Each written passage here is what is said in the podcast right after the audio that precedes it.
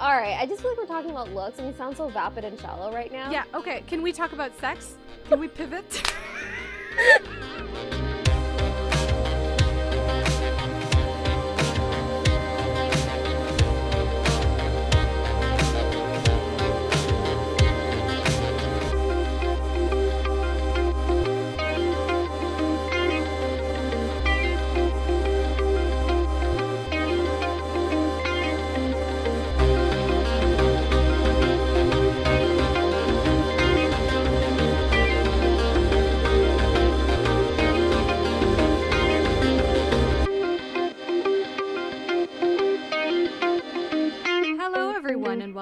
back to another episode of Romancing the Monsters. I'm Em, I'm Seth.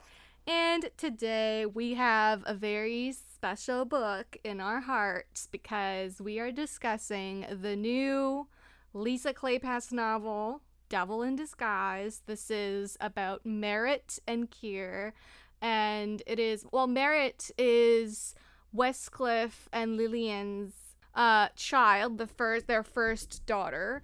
Keir is of uh, interesting parentage, which we can, we can get into Yes. later on because I do Yes. want to hear what Seth has to say about that. All right. I know. I'm. Yeah, I want to hear what you have to say too. I'm curious. I feel like you'll you'll be surprised what I have to say, or maybe not. Who knows? Okay. I feel like I was surprised on my take of it too because, like, you know, I'm like kind of annoying about certain things. Yeah, Um, so I was more scared for w- when I found out what it was, which was what I was already kind of thinking it'd be. Yeah. I was more scared of like what you would think of it. Really. Yeah, because I was like, mm, I can see this being something that Sephra has issues with or like finds difficult to accept. Whereas I was kind of like, okay. anyway, we're Okay, being okay. vague. We should also probably quickly say that this is book seven in the Yes. Ravenel series, which we have read all the series. Um, and maybe later on in this episode, we will have some kind of announcement, perhaps. Who knows? Who knows? Wink, wink, nudge, nudge. Yes. Um. So yeah, Seth. Yeah. What is Devil in Disguise about? Um, all right. So also, this is the Ravenels meet the Wallflowers. So Yeah. What is that about? Um, I don't know if she changed the series or like kind of made it a hybrid series. Um, because it no longer says the Ravenels at the bottom of it. It says the Ravenels meet the Wallflowers. So I'm thinking maybe like there's still going to be some sort of connection between all of that because it's still part of that world. Although none of the Ravenels showed up in this book, That is true. minus Phoebe. But Phoebe, I guess, mm, she's still a Wallflower descendant. Even on Goodreads, did you go on Goodreads? Because this book on Goodreads is marked as it's marked as book seven of the Ravenels and book three of the uh uh Wallflowers meets Ravenels. Because Oh. books books five and six are also in this. So like uh because it was no wait not books five and six. The one about Gabriel, hmm Sebastian's son, Yeah. and the one about Phoebe. Both of them Mhm. are also included in this like new side series, so like a companion series. I I don't know if she's making it a series or if she's just like, oh, here's the books where you do have a lot of like the wallflower characters popping up type of thing and like their kids. Maybe a bridge series like you said, like bridging hopefully towards the kids yeah. all of them. Yes, I, I hope so. Um, and I'm pretty sure I imagined Westcliff and Lillian have a, having a, son son named named Foxhall. Foxhall. Where the heck was he, man? He was in was it Phoebe's it was Phoebe's book. Yeah, and I remember I was like lusting hard for this man, and he didn't even make an appearance in this one. Well, my guess is that Foxhall is the eldest son. Therefore, he is probably the one that has to stay in London and take care of the family title and like everything that comes with that.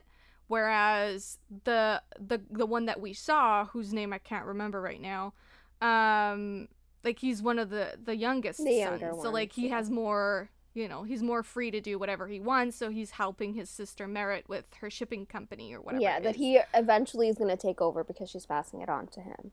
Yeah, That's so my guess is like he's not present because he's too busy taking care of like actual London ton bullshit. Who knows? He might be the next book then. Maybe she's keeping him a little secret because Make him make him a little exciting, you know? Yeah, she's like, you guys loved Sebastian from my Wallflower series. Wait for Yeah. Foxhall. I mean, Um, Foxhall. What kind of name is that? That's sexy as hell. She knew what she was doing. I know he's foxy. I'm Im- I'm imagining him like kind of cunning, you know, like kind of like, like a fox, like kind of Yeah. like sneaky but sexy, but like you know. I know. Yeah, do you think he's gonna be a good one? Do you think he's gonna be like a mirror of his father? I feel like he's gonna be like a good mix between his mother and his father. I'm thinking he's more Lillian Yeah, than but- Westcliff. He'll still have like his father's like possessive, controlling pff, nature. Oh, They all do. We've discussed I know, that. but I'm Lisa just saying, it'll be like write the- a man who is not possessive, jealous, and all the good traits that we love in our alpha males, fictional only. yes, and I also feel like he's just gonna be really hot, and I'm ready because his parents are really hot. So, I mean, Yeah. But also, what we've discovered in this book, well, I mean, maybe not discovered, but at least it reminded me of, of the fact that all these kids grew up together and Merritt sees Sebastian as Yeah. an uncle. So they Yeah. were very present in their lives growing up. So I'm thinking, like, maybe even Sebastian, you know, put a little of himself into Foxhall. that is true. maybe Foxhall was like, well, I kind of want to be like Uncle Sebastian over there true. you know, Maybe roaming the streets of London and chasing the here's a thought. Yeah. Here's a thought. Maybe he's an amalgamation of like all the characters and like he's just gonna be like this hybrid child and um yeah, he's gonna take all of our hearts. Poor guy. He's never gonna live up to her, her expectations if we keep going like that. I know. Okay, we'll, Well, stop. You know, uh, w- just to end this, the great thing about Lisa Kleypas is that no matter what she does, her men always live up. yeah. They are all unique in their own ways, but they all have common things, which are all the great things that you do want in your fictional males. Yeah. but they all stand out separately. So Mhm. I'm interested. No matter how he turns out, I'm excited to see I'm excited Fox too. Hall turns out to be. And her brother, I I just don't want the series to ever end because her brother can grow up. You know, a few years later, he gets his book as well, and like, Oh you yeah, know, he's I could I could see him like somehow ending ending up as like a pirate. you know, like oh, he he gets I mean, involved with the wrong people and the shipping company, and like he goes and does wild things on the sea. I, I honestly would not be mad about that, and I kind of want that to happen. Has Lisa Kleypas ever written the pirate book? I don't think she has. I don't think so. No, I don't think she has. Well, writing an email right now. All right, compose it. but no, and it, like just imagine like seeing Westcliff worrying and like being all like, you know, he's rigid, he follows the rules and things like that, and like his son is gonna be like a criminal or like. I don't know. Like I don't know. I really love that idea. I think that's a great idea. Lisa Kleypas, like please, uh you don't even need, need to give us credit for that. I'm pretty sure it's something yeah, you're, we're like, giving already it to planning you it. for free. yeah, and maybe she's already planning something like that for him. Anyways, we totally like avoided. Went uh, off track. What is this book about, Saf? God damn it. We've been talking for what, 20 minutes? Right? Okay. Um. Anyways, so this book starts off with Merritt, who we've already said is uh, Westcliff and Lillian's eldest child. Um, it's their daughter. We saw her, you know, be born. We know her. We love her. We saw her grow up. Um. Anyways, so she's running her late husband's um, shipping port, who um, passed away. I think was it two years ago or a year ago. I don't really remember. Um, and she's visited by Keir, who is a Scottish whiskey maker, and he comes in all like fuming and angry because like of the mishandling of his whiskey, and like since Merritt is like this sweet talker and like everyone just like loves to be around her, she kind of like talks him down to the point where he's like intrigued by Merritt and like they instantly have a connection and she's also like attracted to him right off the bat and like Who wouldn't be considering what's coming next? right like apparently he's gorgeous but he has like a big beard and like i don't know he, I, I- he just sounds really hot Literally has a beard because when he uh, shaves it off, everyone makes fun of him because I of know. how gorgeous he is. Yeah. So, i mean what a problem what problems to have that I wish I had. right Unfortunately, can't grow a beard to hide the ugly. Oh my gosh. Okay. So um Miss Merritt is like at this point in her life where she doesn't really care what people say and she just wants to have like just enjoy her life. Um and she decides to uh, you know maybe pursue things that way. Um and she goes up and shows him the warehouse that he'll be staying at after he agrees to um help I mean not help, but like take her help with the workers and like Spoiler alert, he doesn't stay at the warehouse for a single night. he actually doesn't. Did you notice that?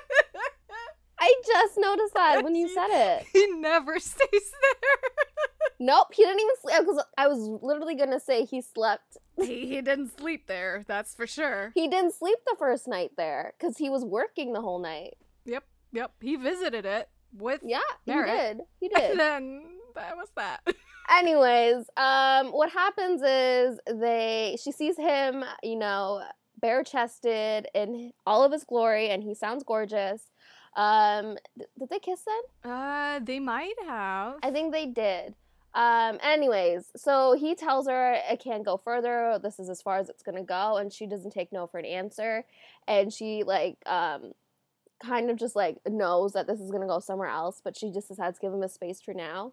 Um, whiskey is all like transported, it's all in the warehouse, and then he decides to go and try and sell some of his whiskey. And he ends up at the famous Jenner's, which we all know is owned and run by Sebastian St. Vincent. Saint Vincent. And he's hot. He's so Mm. hot as like a and he makes his intr- his entrance, ladies and gents. And I, I was like, oh, I'm already getting some Sebastian, like three chapters in. I know. I was not complaining. He is so hot.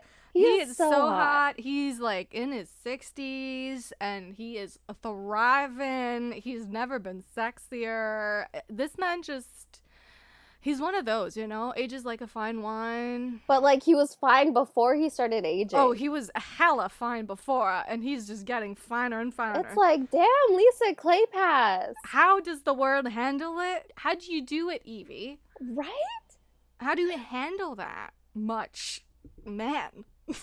Like Lisa Kleypas really wanted her readers to just like Yeah. be envious. Oh, she And just she was doing. Yeah. Lust for a man that will never exist in real life.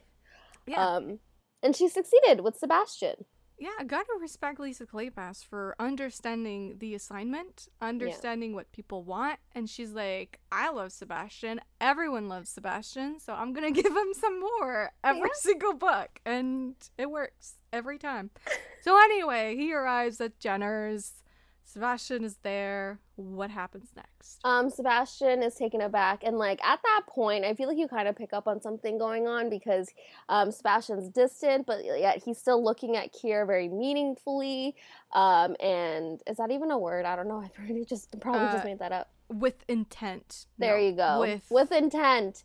Sure. And um, Keir's like, all right, this is odd, but here's my Yeah. uh, my whiskey. And then they bought like all of his whiskey basically. Sebastian bought all of his whiskey. and yeah, so we don't really know what's going on there as of yet, but Mhm.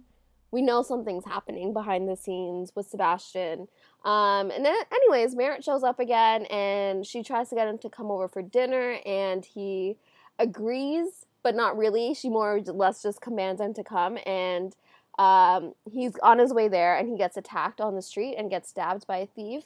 Um, and well, they assume it's a thief, and he makes it to Merritt's place only for him to tell her. Because this dumbass is like, I just got stabbed and I'm bleeding all over the place, but I gotta tell Merritt that I'm not gonna make it to dinner, and then I'll go back to the the shipping place where he's. I'm sorry, but if any man, li- listeners, if any man tells you that he is una- like he was unable to message you back or even just to say something to you because he was busy, look at Keir. This man was stabbed, bleeding on the street, made sure he got to Merritt, and told her, "I won't be able to come to dinner." oh, the standards of romance. Right? Um anyways she sees that he's bleeding and she calls garrett our great doctor and she comes to help him and then ransom um is we find out he's off on official business from For the- Sebastian. yeah, for Sebastian. Um, and we are also like, what the heck? What's going on there? Keir and her decide to have sex. They have do the do. They spend the night together, and Merritt is very much like over the moon and kind of in love, and he's also in love, and like they're kind of like you know in that honeymoon phase, and then he leaves the morning after, and his warehouse gets attacked, and he uh, all his whiskey's gone. He jumps out the window, and sadly. he loses his memory and he doesn't remember conveniently the week he spent with Merritt. But we also find out at that time, well, Merritt puts it together that it's because why? Why is Sebastian so invested with Keir? Well, we all know Sebastian's uh, former character. Yeah. We know his past. We know he was uh, very uh, promiscuous. Exactly. Um, you know, and uh, he liked the married women mostly. because there's no before Evie. there. This this was all before Evie. Sebastian was, uh, you know, slightly, uh, you know, of a villain, and um, he there was this woman who was a married woman. And um, she, you know, wanted a little affair, and Sebastian was more than pleased to deliver on that end. And uh, she sired a child that she never told him about until, you know, later. Yeah. And so Sebastian didn't know at the time that he married Evie that he had a son elsewhere and the yeah. son was given up for adoption because and you can explain all that. I mean, I feel like it was more dramatic than that because wasn't she like on the run from her husband because her husband was abusive and he was disgusting mm-hmm. and she mm-hmm. tried to find some sort of like connection yeah. or like yeah. just some sort of affection from somewhere else and she went to Sebastian she got pregnant and then um doesn't she like have a really bad like birthing process and like does she not die oh yeah it was all it was all kind of terrible and then like she mo she more or less had to give the child up for adoption adoption for his own safety okay she so she didn't die i thought she died then did she die then or later on? I thought it was later on. Maybe later on. All I know is that he gave sorry, her his mother gave him a necklace and that connected to Sebastian's uh, watch or something. And um, he she had to lie to her husband that this child was a stillborn, and so like, or else he would have yeah. gone off and attacked and killed the child. So then he was given to an older couple, and then he has no he had no recollection, obviously as a baby, what his life was before, like who parented him. So he more he more or less just like went on with his life and Sebastian went on looking for this child that he finds out that he has. She must have died later on cuz then Sebastian would have known earlier. I think she sent the letter on her deathbed or something like that. Like by the way, we sired a child during that time together and that's yeah. why he just now has the letter and is yeah. lo- looking for his son. Yeah. Um, so yeah, we the story I feel like more starts here where he doesn't have a memory and he finds out that he has a father named Sebastian and he's like this big duke and he meets his siblings and like Merritt's trying to like connect with him again and like yeah, I feel like that's where the story starts here. And we also find out that his um I guess lack of a better, better word, his stepfather is kind of after him and wanting to kill him because Keir is now the heir, the rightful heir to all of his properties and his money because he was married. Because at the time that she gave birth to this child, she was married to this man, therefore making mm-hmm. him the legal heir, even if he is not uh, the the man's actual son. Yeah. All right. Um, that was a really long synopsis. First off, since we ended here, um, can I say I really liked how Merritt didn't try to hide this the their week together? Because that is such a fucking trope uh in amnesia books. Like i'm not gonna lie it's not one of my favorite tropes yeah. at all. Yeah. Uh i just realized that we didn't go into whether or not we liked the book. Uh, no let me finish my thought and yeah. we'll go into it. Um i don't like amnesia books. So when i you know figured out that that's what it was gonna be. I was like okay. But then then it, she kind of twisted it a little bit where i really liked merritt and you know she's she's got a lot of honor and she's like you know what? I'm not gonna lie about this. I mean, she didn't say about the sex, which I can understand. Like from a lady's Yeah. perspective, she's not gonna tell this guy who doesn't remember her. Like, by the way, we had hot sex for a whole night. Yeah. Um, but she didn't lie about the rest, so I appreciated that. She was very honest, and I think that that's you know admirable. On I mean, end. yeah, she was honest, but I love how she's like, Uncle Sebastian, I'm I'm his fiance. We're engaged. We're getting married, so I have to go with you. But then she, but then she said it wasn't real. You know what I, know. mean? Like she could have kept it going. no, of like, course. I, I, I- I also don't super love that trope because it comes again with amnesia, amnesia books so often where it's like, oh, I'm not gonna tell him. Like I'll tell him that we're husband and wife or whatever, and then like I'll keep that lie going for the entirety of the Yeah. book. Like that kind of sits wrong with No. me. and she kept up the lie with everyone else, but with him, as soon as she saw him, I think right after she told the lie, she's oh like, yeah, I kind of had to lie and say, uh, Yeah. we're engaged, but we're not. Don't worry. But I just Yeah. had to say it because I wanted to come with you um, and make sure you're safe. exactly. yeah. That was refreshing to me. Uh right. So did you What like did it? You think March? Oh, oh, sorry. I feel like we're so chaotic this episode. I don't even know. Um, no, go ahead first. Actually, Okay. All right. Um, as you take a sip of your, uh, water. okay. Nothing fancy. I got a big old mug of whiskey in Keir's honor. Ah, we should have drank whiskey to, I you don't know. drink Oh. whiskey. You want me to die? I mean, I have whiskey. I know I have it in my like cabinet, but I've oh never yeah, tried I it haven't, before. but never tried it before either. So Anyways, I feel like I won't live up to like Keir's whiskey. It sounds amazing. Also, I feel like we're chaotic enough. If we had whiskey in our veins, all hell would break loose. Or we could have a sense of order. You think whiskey would rearrange our thoughts in a way that makes sense? Who knows? All right, all right, all right. Um, so I liked this book. I wasn't in love with it. I liked it. I don't know what, what else to say with it.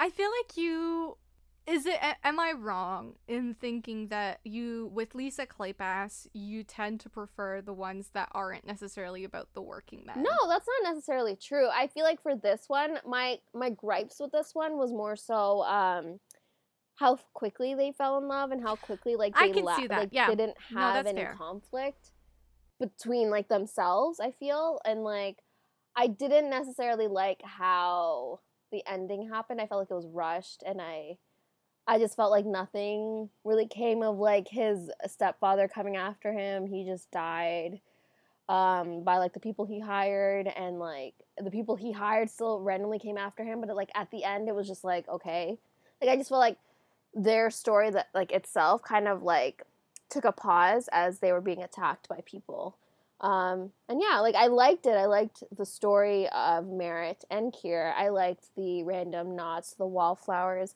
i like seeing the wallflower characters in this um but it wasn't my favorite i did enjoy it but it wasn't my favorite I really enjoyed it. Not one of my favorites in the series. Uh, I mean, the Ravenel series is not my favorite. Period. But Yeah. you know, still has some of my of some great books in there. Like No, of uh, course. Devil's Daughter is amazing. Uh, the one after that, Chasing Cassandra, is amazing. I So like, it still has one, some yeah. great books. But out of this this particular series, it's not my favorite. But I still thoroughly enjoyed it. And to me, what I kept thinking about was that this book, written by literally anyone else other than Lisa Kleypas, I would have thought was boring really but it's written by Lisa Kleypas. Therefore, she and I don't mean that because like oh it's Lisa Kleypas. I mean that because it is Lisa Kleypas. Like this is a woman that has been writing for decades. Mhm. And to me, it shows not only her talent, obviously, but also how much she's honed her craft over the years. yeah That she can write a story like this with little to no um, action, really. Like it's kind of an easygoing romance that kind of just, like you said, kind of they get together pretty fast, sparks are flying, everything's pretty smooth between the two of them, and it's kind of exterior stuff happening in the background. So for her to be able to write that, which I don't think a whole lot of writers could write and make No. interesting, she made it interesting still. Yeah. And I I was kind of reflecting on that and I was thinking like just think back to the Wallflower books or the Hathaways or all those books. Yeah. Dreaming of You. There's so much that happens in those books. And I was kind of thinking like maybe a writer earlier in their careers, they feel like they have to throw in a lot of stuff, a lot of plot in their books in order to make them interesting, in order to make the romance interesting, which is Yeah. fair enough. Like that is not like a bad thing to do. But I was kind of thinking like maybe she's at a point in her career where she's like, well, maybe I want to focus on my characters more and less on throwing in every single plot point I can think of Yeah. to like make this huge story. I mean, just think of like the plot of freaking Devil in Winter. Like, there's a lot of shit that happens in that book. Like, it's kind of wild.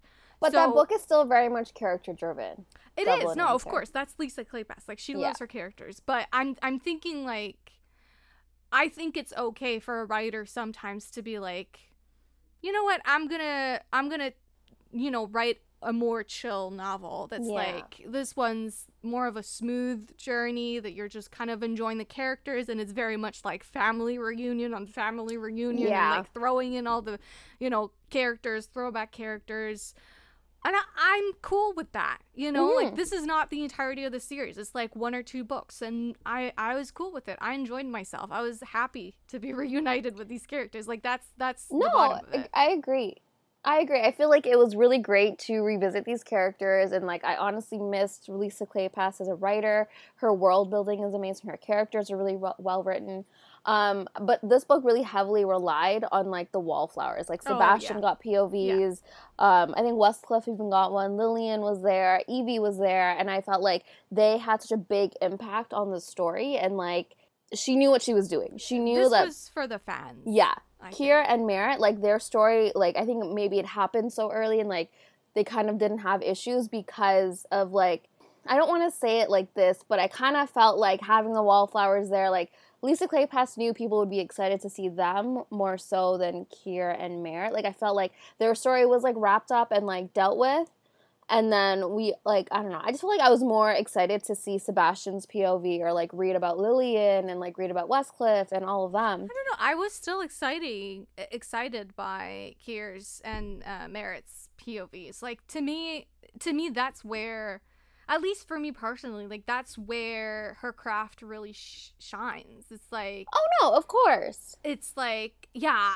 I mean, Sebastian. To be perfectly honest, Sebastian St. Vincent walks onto the page of any scene and he steals it. Like he's Yeah. a scene No, stealer. I know. Y- You can't help it, and I think she knows that. yeah, But to me, at, at no point was I like, oh no, not this person again. Like, I don't care. yeah, I was just happy to be there for the ride. You know, I'm just enjoying it. Um, plus, like, it's, it is a very Lisa Kleypas thing to do. Um, her, her Wallflower Christmas book, for instance, um, it was exactly that. Like, she wanted to have a reunion book. Um, and I guess maybe as a sort of compromise, you have the reunion that's heavily featured in the book. Um, it's really the, the heart of it but there is you know she also gives you that like new interesting blooming relationship between rafe and whoever his girl was and i don't know personally i like that format i like that she's always giving you a little bit of the old a little bit of the new in these sort of books and i think it works for her and i kind of see this one as that you know she was giving you a new relationship but she was also giving you um the reunion that you want yeah. I, I, okay, I take it back. I don't mean it like I was like dreading reading their POVs. I Yeah. wasn't. I just was more so excited when I saw Sebastian or when I saw someone else getting a POV. Um, because like I miss them and I miss being in their head. But Yeah. I really enjoyed seeing this new side of these characters where we see them as parents. We see them as like people that are giving advice where like we know they're like a chaotic bunch of group like people. yeah. And so like I just liked seeing that side of them where they're like, you know, just there to help these children. Well, they're not children, but like they're children. But yeah. Can I also just say I loved the scene where uh Keir and Merritt reunited and they're kind of getting it on in the bedroom and then Lillian bursts into the bedroom, in. sees them and like slams the Yeah. door and then Sebastian's like, "Oh shit, you saw it, didn't you?" And she's like, "Yep." It Well, so actually, that's funny. not how it goes down. She opens the door, sees them, says something. The scene cuts. We're with uh, Westcliff and Sebastian in like some kind of I don't know room, and Lillian walks in, and Sebastian knows that she was roaming in his house, and he's like, for sure she found them in bed together. And the two of them are kind of like sending each other like signals of like, yep, I saw that. and Westcliff is like, doesn't know shit is going on. no. He would have killed Keir if he saw that. He would have been like, "Get out!" and cut off his dick. I just know Westcliff would have done that. But I just love that Sebastian is the kind of father that's like, yep, I know they're having sex under my roof, and I'm proud. Sebastian, though, yeah, of course, he wouldn't care. Um, well, I mean, speaking of which, um, this book was v- like one of the themes I feel like for this book was very much like, and for a character that I don't think you would expect it to be, but uh, fatherhood. Like, it's very much like fatherhood from Yeah. Sebastian's perspective, a little bit from Westcliff as well. While I love, I, I really loved Merritt and Keir together, but the scenes, I think some of my favorite scenes are the scenes of Keir and Sebastian together I agree. especially um Keir has this uh key that he's had ever since he was a little boy. He knew it was coming it, it came from his mother, his actual mother. Um and he just never knew what it opened. Uh but he Mhm. just kept the key. I just freaking love the scene. Well, okay, first of all, when Sebastian first like tells Keir about everything, Sebastian has the lock Yeah. essentially. And um, the first time, Sebastian's like, "Do you want to try the key, just to see if like it un- unlocks?" Right? And Yeah. Kira at first, he's like, "Nope." He refuses. He doesn't like. He's not ready yet. But goddamn, the scene towards the end where um Sebastian is he tries again. He's like, "Do you do you want to try the lock?" and Kira try, tries the lock, and I think I, I wrote it down because I was like, "Oh my god, the emotions, the emotions yeah, that are that scene going through really me good. right now."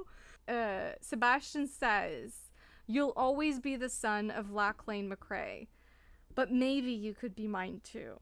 And Keir says, A. no, I. He says I. Wait, A. He's Australian now. or Canadian, eh? or Canadian, eh?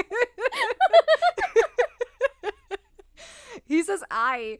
Um, but I just I melted. Yeah, I because they're both melted. teary eyed and like They the are- emotions know Sebastian is literally crying. He is crying, and that was so beautiful to me. And and shout out to my girl Evie because to Oh, yeah. her it was never like a bad thing. Like she never saw Keir as like oh the child that my husband had with another woman. Because it's Like Evie. E- well Evie has the biggest heart and she will love anything. And right away to her it was like the son. Like she, he was her son and to Mhm. Sebastian he was obviously his son and he was he was he he without wanting to erase the father that Keir had, which was a great father. Keir loved him yeah. and he had a great childhood with that father. But Sebastian was like, maybe you can be mine too. And I was like, I know, oh I know. And I know we're like we're we seem to be focusing on Sebastian, but I also loved that we um like we got to see how much he searched for this boy, this child. He was like sick with worry. He like hired investigators, hired detectives. He just he wanted to find his son and like he never referred to him as like anything other than his son. Like in his head despite him being illegitimate, despite him being like I guess a bastard child. He just he never like paid attention to society and like what they would think. He just wanted to know his son was alive and safe and he wanted his son. And like honestly, I love that about Sebastian and I loved seeing that he loved his kid despite not even knowing him and like I just loved it. and he wanted to give him space. Like he gave him all the time that he needed to come to terms with that fact. Yeah.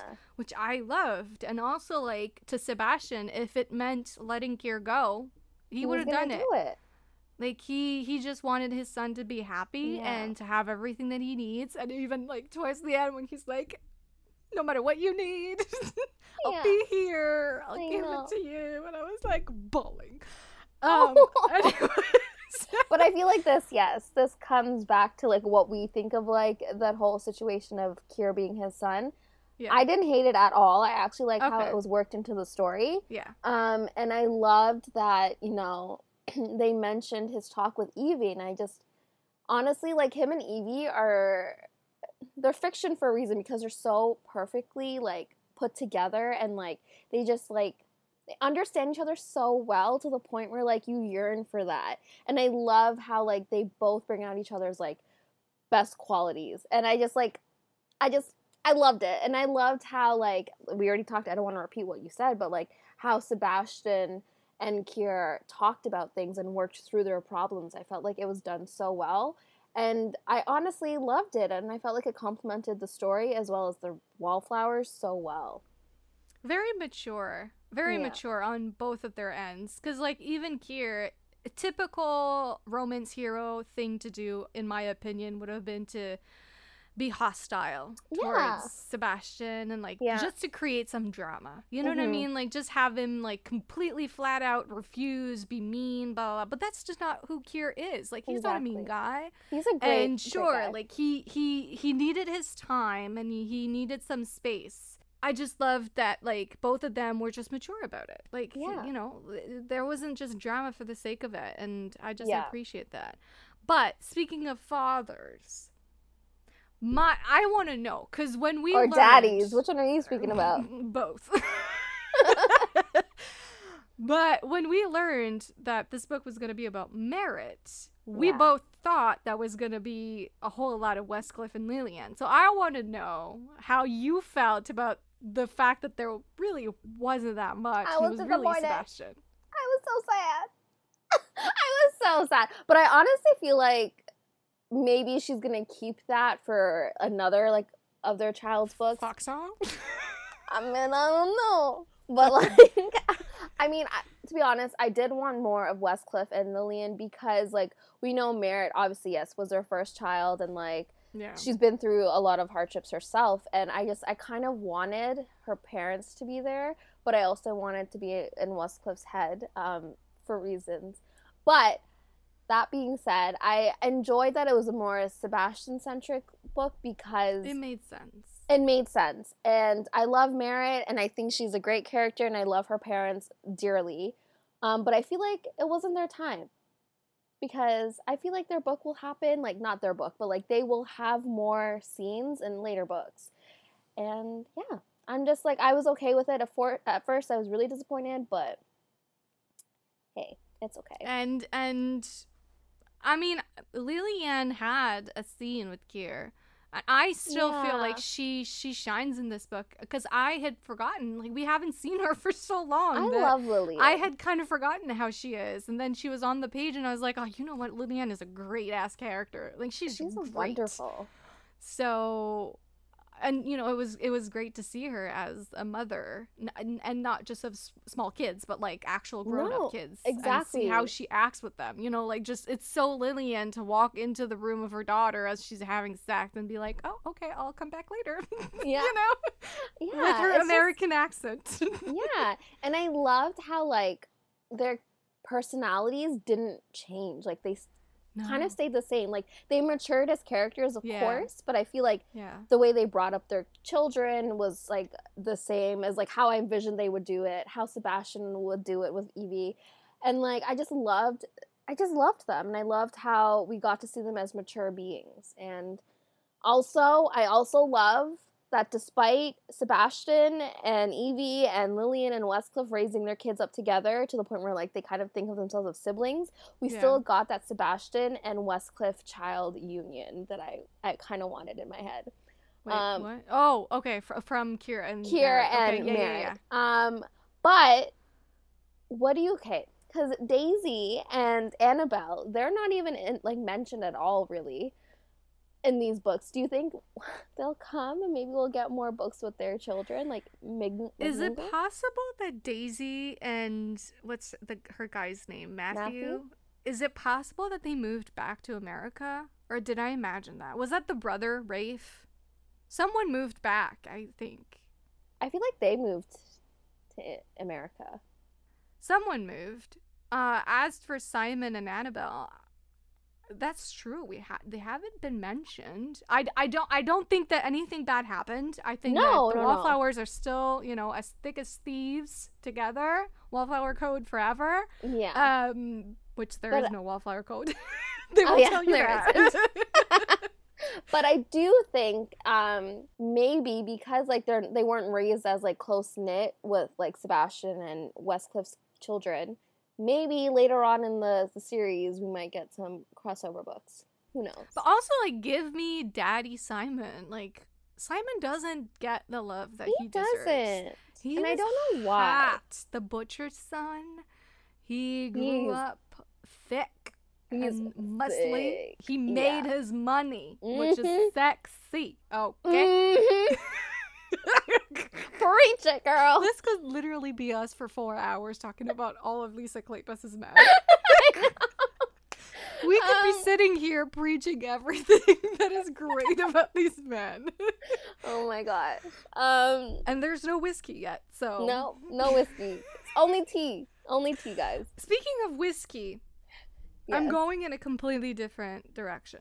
Okay. One thing that Lisa Kleypas is famous for, well, not famous for, but known for, is the fact that she has amazing food descriptions. Like, she goes in on that food description, and you're sitting there and you're like, oh my god, I can taste the butter on my lips. but can I tell you that Keir, our whiskey guy, Mhm. he talks about whiskey in this book like he's making love to a woman. Have you noticed that? Like the care, it's intent. There's intent and passion What and can I say? intensity. The And man's he's passionate about oh his he whiskey. is, but like you're like fucking hell. Are you making love or talking to me about whiskey? And maybe I want both at the same time from you. Like this is like holy shit, Lisa Kleypas. I know, I know, I know. And it's because she like does her research. I was reading her um her Oh yeah, she has at the back. recipes and everything. Yeah. Yeah, she does her research. She like researched all the whiskey and like how it's like curated and all of that. And then yeah, I just feel like she's I love when authors are just so passionate about what they're writing about and like what they love and just like you feel the love in the books. You honestly do. You feel that she she was like, all right, I'm gonna write a book about whiskey, and you can feel that she made she she did her research and she loved doing her research and she loved adding those little bits in the book. And I love when those things transpire in Yeah. a novel. And I mean, obviously, it's Lisa Kleypas, so she's pretty much a genius and amazing at what she does. But I swear to God, those descriptions, I was like, holy shit, ha- why is this getting me hot? He's literally talking about an ad- adult beverage. Like, hello. Oh, In that Scottish accent, which uh, may I tell you that I did the audiobook, so I did get the Scottish accent, which at first was difficult to understand, not gonna lie. but oh my god, like just imagine that accent talking to me in my ear about Yeah. whiskey. I was like, oh. Damn. In my head, he sounded really Yeah. hot. So I can only Oh, imagine what he actually he sounded, like. hot. Okay. Mm, Okay. mm. Like you didn't you didn't really like Ransom's book, but let me Mm-mm. tell you that had you done the audiobook for that book, Ransom's accent 10 out of 10 would definitely recommend. it was like it took his character from like a solid 8, I would say, to like a 13. I was like, holy shit. that I hot. will say, the little mentions we got of Ransom and Garrett and like the scenes we got of them, they were really cute. They're cute. They're Yeah. cute. I just You know, love they're a little different. character. They're different for Lisa Kleypas. So, Mhm. Mhm. you know, gotta respect that, you know, she branched out and she was like working woman, doctor with a working man, spy. again, the research that went into Garrett's character as Oh, well, amazing. God, yeah. You know, I, Lisa Kleypas was writing fierce as women from day one. Yeah. Oh, one more scene that I wanted to talk about was um when Lillian found out about Keir and him being Sebastian's Ill- illegitimate son and like her kind of being hurt that she wasn't in the know, where like her husband knew, Evie Oh, knew, yeah. And she was like, okay, I guess like what am I, chopped liver? Like I'm nothing, I guess, to you. And then like Sebastian is like, oh shit, I, I actually hurt Lillian's feelings. Like I, I didn't think of it, or like I didn't think she could get her feelings hurt by me. I thought she hated me. And then like he goes to find her, and then It's like it's been 40 years, you're still holding a grudge. I know, and it's like it, honestly, I love the little nod to like the past and like what happened there, and like Yeah. um, he's like, wait, you honestly want to be my friend? And then she's like, obviously, you idiot, and like I just I loved that scene. Yeah, I mean, I was kind of like, why are they having this argument like 40 years later? But also, like, it was cute. I liked it. Yeah, I mean like. You can spend time with people and like, you know, not really like develop a deeper connection because like I feel like everyone's around each other and like your kids grew up together so you kind of like lose yourself and like all of that and like you kind of have to take a step back and like evaluate your relationships with people and i felt like lillian honestly was so hurt and like he honestly didn't recognize that she could be hurt by him because of everything that happened and like he never thought about it and like i just loved that they had that heart to heart and that discussion that they needed to have 30 40 years ago but i'm happy that they had that now and like now they're more of like a closer like group of people now because of that Yeah, and I can also understand how he'd feel like, you know, we're only friends because you're married to Marcus and uh, I'm married to Evie, wife. and so yeah, so like I can see why he never probably thought like, oh yeah, we're friends, you know, like we're just acquainted because yeah of we're kind of you know. forced to be around each other like Yeah, i kidnapped you but you know what not like in an uncomfortable way just kind of because obviously they were tight but like i can see why it was never mentioned between the two of them like so we're actually we're actually friends you and i Yeah. right like Yeah. so no yeah i like that but also like sometimes i was sitting there like oh my god remember when sebastian kidnapped?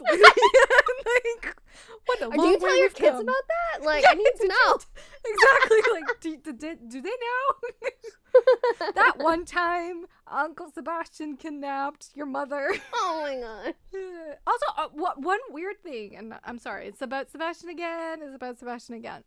Who's this book about again?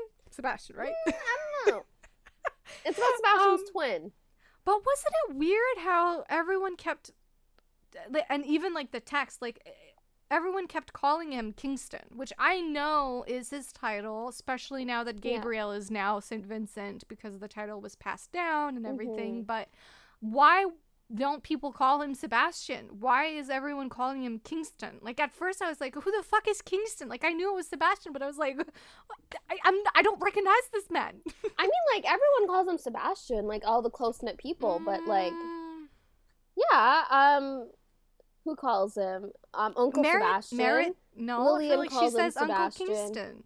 sorry I feel like she says Uncle Kingston at no she says uncle sebastian or uncle seb or something like that Well, then the narration says Kingston. Like Kingston Yeah. does that, turns around, blah blah, and I'm like, it's Sebastian. Why are you saying Kingston? Like, who the fuck is that? That's a, just that's just a title. That's his last name. Like, I don't care. It's Sebastian. Call him Daddy. that makes more sense. oh man. Honestly, if Sebastian had a book now in his 60s, I honestly oh, I would read the fuck out of it. not like I'm just saying if Evie never came around and like him as a 60 year old like they always say like the old men like want young wives and like you know in the time like it's just gross but like if that man showed up and looked like that I would be first in line I don't care Oh, girl, I would too. Especially he's rich as well. And he looks like an angel of death. That is how Keir describes them. And I was like, that is the most accurate description I've ever heard. Okay, also let's talk about Kira's looks because also he apparently is Sebastian's like Mm, twin. yeah. He looked like Younger self, yes. to a T. Yeah. Um, so don't worry. Kira is also hot. Kira is extremely hot as well. The Yeah. genetics are, you know, came through with this one. Yeah. yeah. All right. I just feel like we're talking about looks and we sound so vapid yeah, and shallow okay. right Can we now. talk about sex? Can we pivot? can can can I say Yeah. what I wasn't expecting coming into this book was some 69 action. We have some 69 action in this book. Do you remember that? It Do lasted it lasted maybe like 5 lines. And then in that same sex scene, there was some crease action on Keir's part. He was he was rubbing a finger in places. And my girl went whoop off like Whoop, a firework. Yep, yep, yep, yep. And I was like, "Okay, Lisa. I hear you. I see you. I didn't expect this, but I'm glad it's here." Yeah. I remember that scene, but I don't remember the 69. Girl, you gotta go back. There's some 69 action. I was like, Mm-hmm. this literally never happens in romance novels. Like, I can't even tell you the last time I read a romance novel that had some 69. Yeah. It's so rare, and I, I don't really understand why. Huh. I don't remember. I'm gonna have to go read it and then re- report back to you um, some other time. Maybe I imagined it. Maybe I dreamt it. or maybe like your imagination just like got ahead of you and that's what you saw. Okay, speaking. Okay, we're not speaking of sex anymore, but like I guess what comes after sex, you know. Uh, uh, oh wait, you have more sex No. Okay. Um. Okay, so we find out uh, Merritt cannot have children, and I think Yes. it's like I feel like it kind of sounds like PCOS, like what she has. I don't know. Okay, well she has something going on um, that um, she's been told that she will not be able to have children, and my guy. she ovulates very, very rarely. I think that's what it is. So it's extremely unlikely that she could. Yeah, Yeah, so it's extremely Not hard for her to get pregnant and have a child. But our boy Keir was like, um, who raised me? And he's like, I was adopted and I had loving parents. And like, why Oh, would you think that I would not want to do the same thing? Why would you think that I would not care to adopt a child and like raise it as my own child? And I loved that about him. And I loved Yes. that he was so ready to do that. I kind of like, I, I love that they had like it had gone that way. I wish it went that way. And I love that, yes. Yes. she got pregnant and she, her dream was to have her own child. I get that. But I also feel like it was a missed opportunity here because adoption, especially in historical romances, is so rare.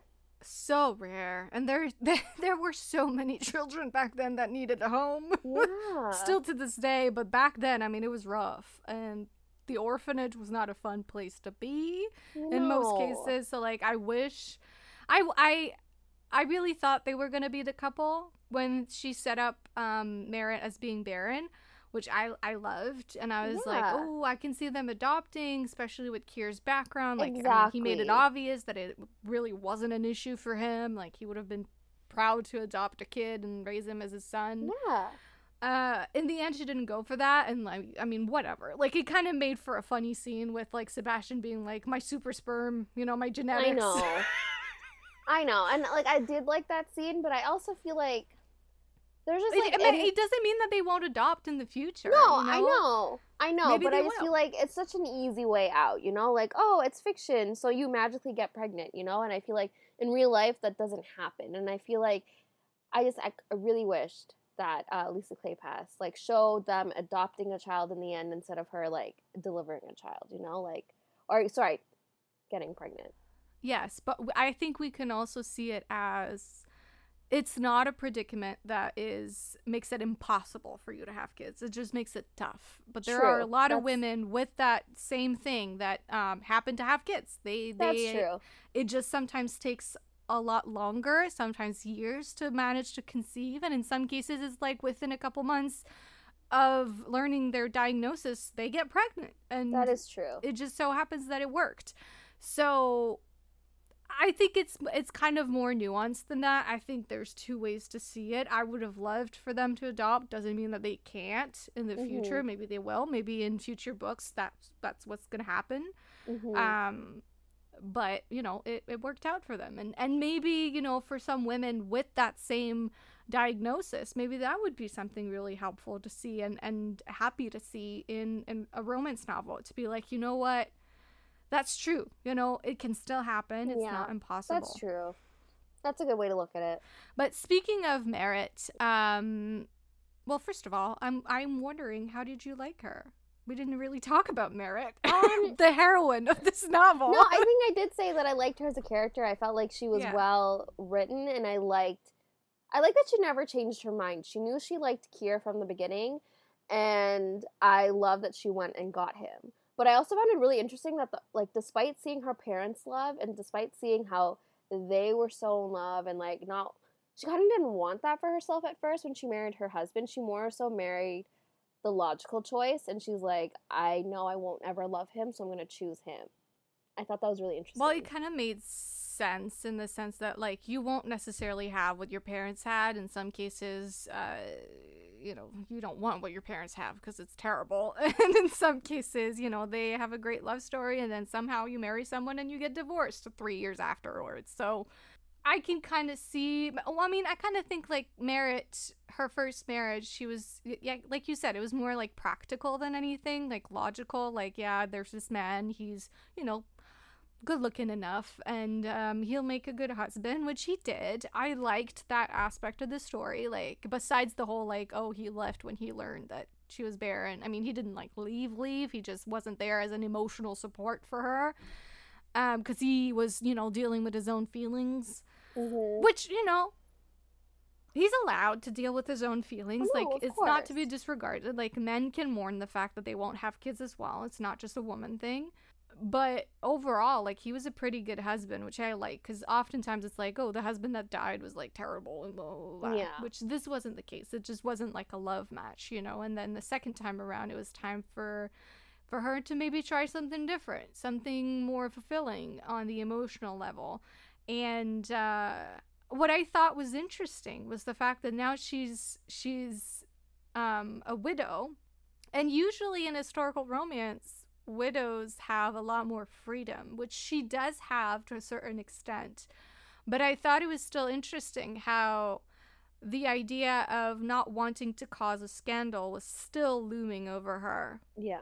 despite her being a widow, despite her being, fr- you know, Westcliff's daughter, which, you know, you would think puts you, you know, at a hell of a, an advantage, you know, in society because it's like your father is pretty much like on top of the world. Like nobody, nobody really outranks Westcliff besides technically Sebastian, but in, in terms of money, Yeah. he doesn't. But maybe it's because of that reason itself that because he has such a high position in society, she didn't want to be like look as like a disappointment or like I don't know, like a black mark on his reputation as well. Because you know, society in the ton is just you know they love for a scandal.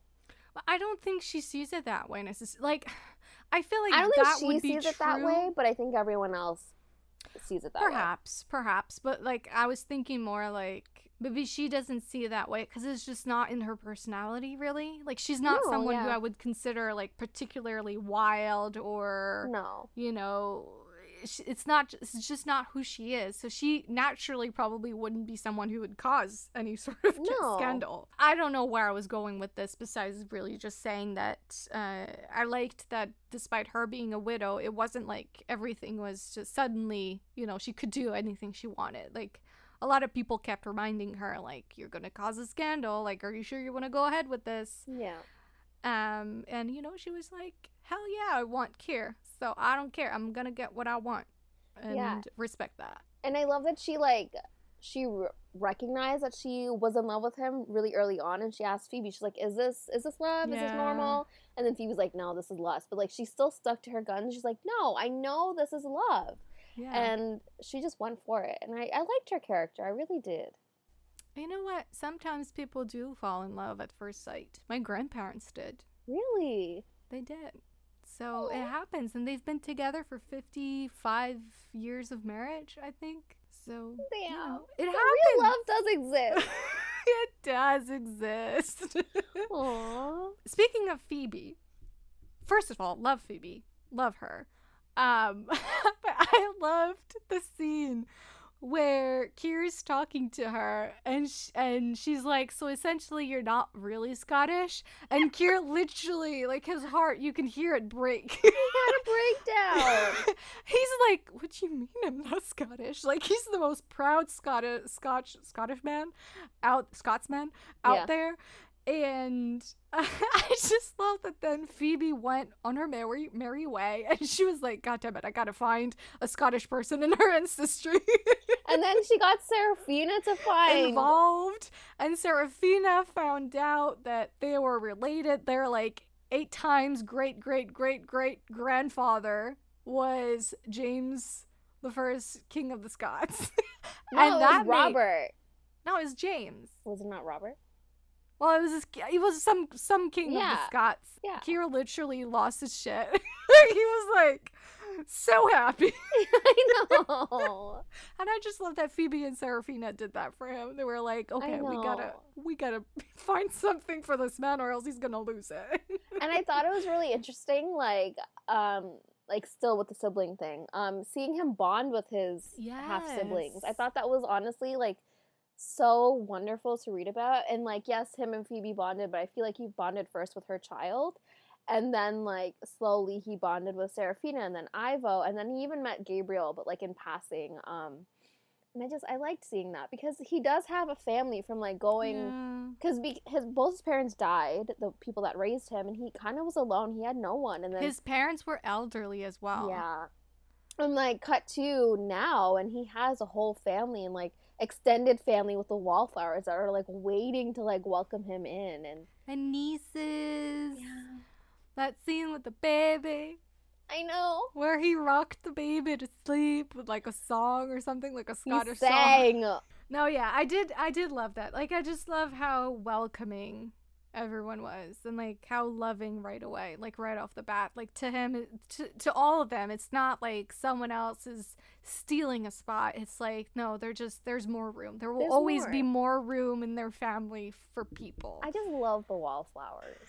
Um. Okay, so the monster of the story. What is it? I I know I just I feel like we talked about a lot of this already. oh, um one being like the past and like how that happened with like Keir's parents. Um but I also felt like society was a big problem in this as well. Like I feel like the up like I guess the upbringing you have with society and like the concept of societal class and like sorry social class and how you can only bring someone down if they marry someone below their societal standing. And like that was a thought that Keir had throughout the wholeness of this book I would say. Like until probably Yeah. like closer to the end. He just thought that Merritt would be like looked down upon in society if she married him or if she, like if she decided to you know have a relationship with him it, like she would lose her spot in society. And even she recognized that if she were to marry below her standing she would also lose some of the privileges she has in the time um, so that kind of stopped them from pursuing but also um, something that's not really acknowledged in the book, or maybe it is and I missed it, but not necessarily um, uh, a monster for these characters in particular, but just the whole thing that like Sebastian never would have been able to acknowledge Keir as his actual son yes yes if he weren't Sebastian St. Vincent, because yeah their social standing is what protects them in this instance. And like they know it's going to cause a hell of a riot in society, but they can do it because they know that they can weather the storm and their name will, will save them. You know, their title will save them in that in that case. And I mean, it's obviously super cute that like everyone's more than happy to take that risk, you know yeah for them it's not a question but you know it has to be said that they can do that because of who they are you know someone lower than them never would have been able to do that Exactly. And I just feel like it's so interesting to me that like society if if anyone else out like uh, sorry, if anyone else was in Sebastian's shoes, they would be shunned from society. I just think that's so interesting because Sebastian had this child way before his marriage and like I understand sure it was like with a married woman, but it was just like before he even like was anything. You know, like I just feel like the society and like the ton like their rules and like the regulations of like what's deemed appropriate or not it's just like it's so interesting to me. Um do you have any monsters? Well okay so first off i think for keir as we mentioned um so i won't go into det- detail but i think for him it was mostly just letting go of the idea that there is a limited amount of space in his life and in his heart, and that accepting Sebastian meant erasing his own father and mother and like erasing what they meant to him. He had to come to terms with the fact that, like, no, there's enough room for everyone, and you can still love your parents and what they did for you and acknowledge them as your parents, but also accept Sebastian in as like also your father, just Mhm. a different kind of father, a father that unfortunately didn't couldn't be around you for most of your life, but now he's Yeah. here and he wants to love you and it's up to you to accept that or refuse that. Yeah. Um so for him I think that was part of the journey. Uh for Merritt, I think it was in part understanding that she's not less than that she's enough even if she's barren. I think it wasn't Yeah. necessarily like super present in the book, but it did come up a couple times, especially at some point she tells Keir like I'll never be able to give you a child and that's Yeah. when he says like the whole oh, I'm adopted, like I could not care less. Yeah, because she does pull away from him emotionally yeah. and yeah, I do I do think that played a big part for her. I did have one more for Keir. Um so basically um his insecurity um and I say this in a way that um despite Merritt keep telling him that she wanted to be with him and wanted to pursue things with him and the life that they could have, he kept pulling away and push and he kept trying to push her into a life without him and a life in society, which we kind of talked about already. But I also feel like his insecurity came into play when Merritt really wanted to go with him to Scotland and help him with um, the people coming to kill him. And she even proved to him and everyone else that she could take care of herself when she like took the gun and like you know started shooting at things in the garden and like she could take better care of them than I think he could have because he doesn't know how to shoot a gun. And I don't know if that was just because he didn't he loved her so much he didn't want her to get hurt or how did that play into things. But like he even left her back in England and she's like, What the hell? And she had to travel her way to Scotland by herself. And she did find him, obviously, but I just felt like his insecurity kind of stopped them from, you know, doing things together. Uh, That last thing, I don't know if I see that as insecurity. I think it's more so what you just said of like it was more so for her protection. Like it's it's a very it's a very Sebastian thing to do. Like he's he's got that in his blood. Like No, just leaving and being like, I I'm leaving. no, of course. I do see that. But I also feel like this book felt more um like balanced in terms of gender roles. And I felt like why can't Merritt protect the person she loves? Why why does she not like why is she not able to help the person that she loves because she doesn't want him to see, to see sorry, she doesn't want to see him get hurt. And the same could be said for uh Keir. He doesn't want to see the person he loves get hurt. So I feel like why couldn't at that point why couldn't they both protect each other? Whereas, like, I feel like in the book, previous to that, they very much were equal in their relationship. Like, they had the same roles and, like, the same, like, they're both working people. Like, of course, yes, she had a title, but, like, she still, like, owned Sterling, uh, you know, the docks and all of that. So, But think of every argument that they have in this book. Keir always gives in. He always does. Every time she, they'll argue, yeah. and then she'll say something, and he'll give in, and he's he'll give her what she wants, exactly what she wants. That's true. And I think in that particular instance, he did it to protect her because he was like, I know I can't argue with her because I'll freaking give in again. Yeah. So he was like, I'm just gonna leave. This man legit, like, left. she followed middle of the night. and he he realized that and once he saw her in Scotland he was like on Islay or whatever it was called. They got married. Like he wasn't really mad. They got married. It was a chaotic wedding. Loved it. Mhm. and then and then when it came down to like the actual event where it's like they were you know there was this guy that was supposed to kill them and like the whole thing he tells her stay inside what does she do she She goes doesn't. outside and is he mad at any point No. no he doesn't say anything so i think for Keir it's like he just won't say anything and he'll just leave because he knows he'll give in That's true.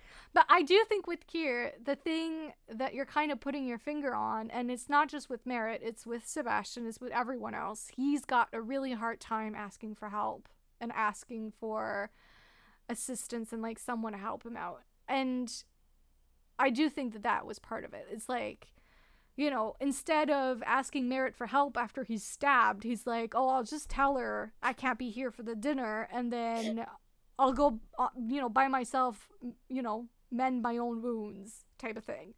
Like he's very much like that, which is why I love Yeah. the part where Sebastian is like, "If you ever need anything, come to me." And I don't think that Keir is like, "No," in that moment because I think he's he's done some growing. You know, Yeah. he's he's like, "All right, I can actually ask for help. I, I can rely on other people." And part of that might have been because his parents were elderly. So like maybe while they were amazing parents and caring parents, maybe because they were elderly, it was like he couldn't really rely on them for a lot Yeah. of things and Yeah. like obviously they died when he was kind of young so you know maybe he was alone for a very long time and had to you know fend for himself so maybe that's where that comes from of this idea that uh, he's got to do by himself I agree with that. I like that point. do we have an announcement or not I don't know. Do we? We do. And if you are listening to this, you are getting an official inside scoop into our next read along series on the podcast. Seth. The Wallflower series by Lisa Kleypas. Woo! okay. We are planning I'm on excited. rereading the Wallflower series with S. Who's This is why S is not here today because obviously this is book seven in the Ravenels, and she hasn't read book one in the Wallflowers, so it did make sense. Um, so she will be with us along the journey. Seth and I are so excited to reread those books. Some of them I have never reread. Same. Spoiler alert, including my favorite one. And if you haven't picked up yet, it, like her favorite one is Devil in Winter. Yeah, I I never reread Devil in Winter because I am absolutely terrified of rereading that book and being like, you know what? Not my favorite. I'm curious for myself because every time I reread that book, I like it more and more and more. So I'm curious to see if what happens when I read it for like I think it's going to be my fourth time or third time rereading. wow. I haven't reread it. No, no, no. But I haven't reread it in like the past year and a bit because like I knew it was something we were talking about, like reading the Wallflower books and all of Lisa, Clay, Lisa Kleypas books. So I just decided to stay away from that series. Um, so I'm curious to see if my thoughts stay the same, or if they differ, or what happens with that. In my in in my uh, defense, I I'm not a rereader. Therefore, I don't tend to reread my favorite books because what can happen when I reread books is that I like the book the books less. Not because the book isn't good, just because my brain already knows the story. Yeah. That impacts my enjoyment of it. So in the Wallflowers, I've reread book one, uh, Secrets of a Summer Night, at least twice, and I've reread the fourth one twice That's interesting. but never books three, three and four because those are my no, sorry, two and Two three because those are my favorites. Yeah. Uh, but we will start with again the magic because, Yeah, if because I feel y'all like if y'all are skipping about that book, yeah, if y'all are skipping that book, you are skipping a hell of a book. So, yes. You're skipping skipping. McKenna. Of all. McKenna and Gideon and Olivia and Don't what's the me. name of McKenna's girl? Why would you say that? I don't know. I'm putting you on the spot because I can't remember. I can't remember. Well, you know what? That's the whole point of a reread. We refresh our memory and pick up things that maybe you might not have picked up the first time, like the heroine's name. Yep, and we did say we wanted to read a scarred heroine, which again the magic has. Right. We're so excited, you guys. Um, we do not know yet when we're starting that, but it just felt like a natural thing to do to announce it here, since it is Elisa Lisa Kleypas book. Yes. Um, and we may or may not have uh, some guests joining us Yes. for those episodes, some of them. So we're excited, and Yeah. we hope you will join us. So All that's right. it. That's it. I hope you enjoyed our discussion. Um, if you have any thoughts that you would like to share with us, you can find us online. Uh, on Twitter, we are the RTM Pod. On Instagram, it is Romancing the Monsters Podcast. You can also email us at romancingthemonsterspodcast at gmail.com. I am slowing myself down, and it is literally using brain power right now because I'm so used to being like. um, TikTok is Romancing the Monsters Pod. Have you been doing content on there? I don't know. Um, not recently, but I do have some ideas. Hopefully, I'll get to recording them soon.